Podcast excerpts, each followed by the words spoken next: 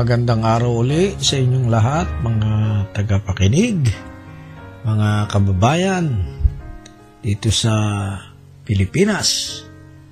At uh, muli, ito na naman ang inyong uh, Dabarkads, si Kuya Roland, sa programang Sino si Senador Manny Pacman Pacquiao ayon kay Kuya Roland. So, isa ho sa nadinig natin at talaga namang napakagandang madinig na si Senador Manny Pacman Pacquiao ay hindi pa siya politiko ay tumutulong na po sa maraming mga tao lalo na po doon sa kanyang lugar sa Jensen na sangayon sa data at po'y hindi hula-hula sapagkat ito ay totoong nangyari. Siya po ay nagpagawa na ng Pacman Village. At ang Pacman Village na yan ay napakarami, inabot po ng libo. Kaya po yung sinasabi niya na kanyang pangarap sa Pilipinas na yung mga mahihirap, yung talagang mahihirap lang, ano? Kasi alam niyo no, pagka meron libre eh, maraming nagiging mahirap eh. Meron nga akong nakausap, hinahamon si Manny Pacman kung totoo daw niya kayang gawin na ang lahat ng mga squatter eh bibigyan ng bahay. Eh ako eh ka eh pipila na. Pero yung kausap ko na yon eh hindi naman mahirap. No talagang uh, sinusubukan lang. Tingnan ko lang eka kung magagawa niya. Eh, alam mo, yung mga taong ganyan, eh, yan yung mga taong mapagsamantala. Hindi ko na ho babanggitin ang pangalan, pagkat marami sila, no? Uh, katulad do sa aming uh, programa, meron po kaming mga libreng gamutan na ginagawa sa Pilipinas. Abe, ma, ma, mamamangha kayo, napakaraming pumipila pagka libreng gamutan. Pero pagka may bayad, nako, walang pumipila, walang may sakit. No. Kaya doon sa libreng gamutan, sa may pera at wala, eh pumipila basta libre. Ano? Pero ang gusto kong balikan natin ay itong programa ni Senador uh, Manny Pacman Pacquiao na sinasabi nila hindi naman magandang programa ng Pilipinas yan yung libreng pabahay sa mga mahirap. E yan daw ay napakalit na porsyento sa napakalaking problema ng Pilipinas. Eh alam niyo po, hindi naman kahit naman sino maging presidente, eh hindi naman kaya lutasin talaga ang lahat ng problema. Ay, hindi ho, pa na, hindi ho kaya yan.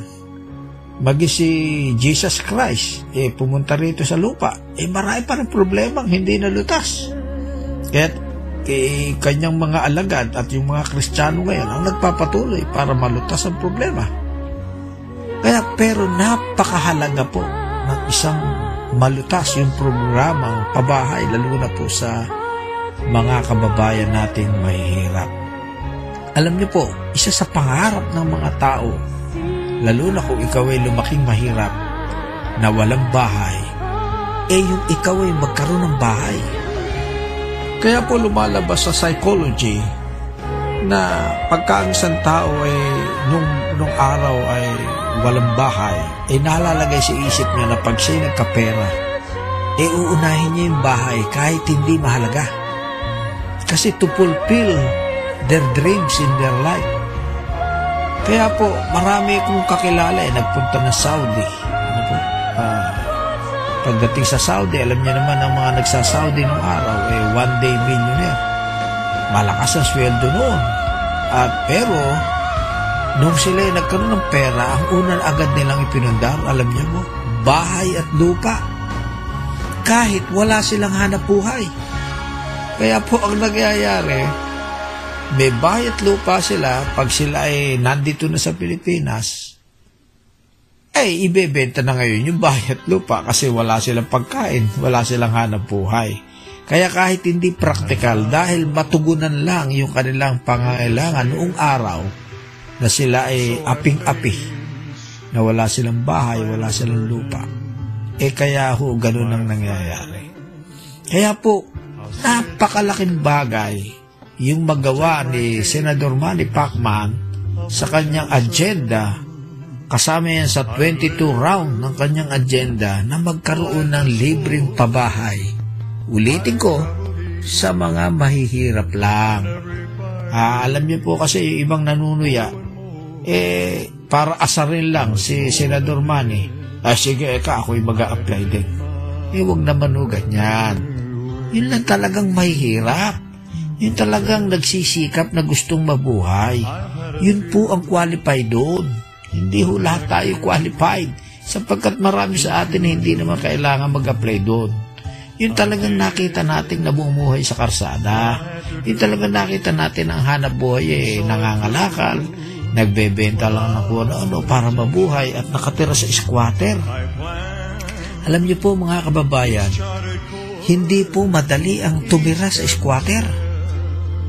Alam niyo po, kami ay nagkaroon ng immersion ano, dito po sa Sambales. Uh, bahagi po ng aking uh, pag-aaral, eh, nagpunta ho kami sa Sambales para damahin ang buhay ng mga ita, ng mga mahihirap sa tribo. Alam niyo po, eh, kami natulog kasama namin ng mga ita. Alam mo, sa kanila po, eh, pinakakain kami ng sardinas ay alam niyo po eh, yung sardinas ay piyesta sa kanila yun. Ano? Pero sabi nila, palagi na lang daw uh, bayawak ang kanilang kinakain. Eh sabi namin, yun ang gusto namin, yung bayawak, wag yung sardinas. Ano? Eh kasi nakita namin ang hirap ng buhay ng mga mahihirap, eh talagang mahirap. Kaya po, pag nadanasan niyo po yan, nag-immersion ho kami, ay talagang isang linggo yun. Nako, talagang natulog kami sa lapag, walang sapin, walang unan, ganun po yun. At nakahubad, walang electric pan, nilalamok. Abay, hindi po madaling buhay ng mahirap yun. Ng isang tao. Lalo na po tayo ay lumaki tayo sa hindi ganung buhay, eh napakahirap. Kaya po dinadama ni Senador Manny Pacman ang isang mahirap katulad nung naranasan niya kasi wala siyang bahay noon. Talagang ang totoong bahay niya ni squatter. Hindi katulad nung isang naging presidente natin na kunwari ay mahirap, natutulog pa ng nakakulambo, eh hindi naman pala totoong mahirap. Ha? Nagpapanggap lang para sabihin siya'y mahirap. Huwag ganon. Alam mo, tapos na tayo sa mga ganong pakunwari. Itong si Senador Manny talagang totoong mahirap. At yumaman yan, hindi sa pamagitan ng pamumulitika. Kasi maraming mga politiko na yumaman sa pagiging politiko.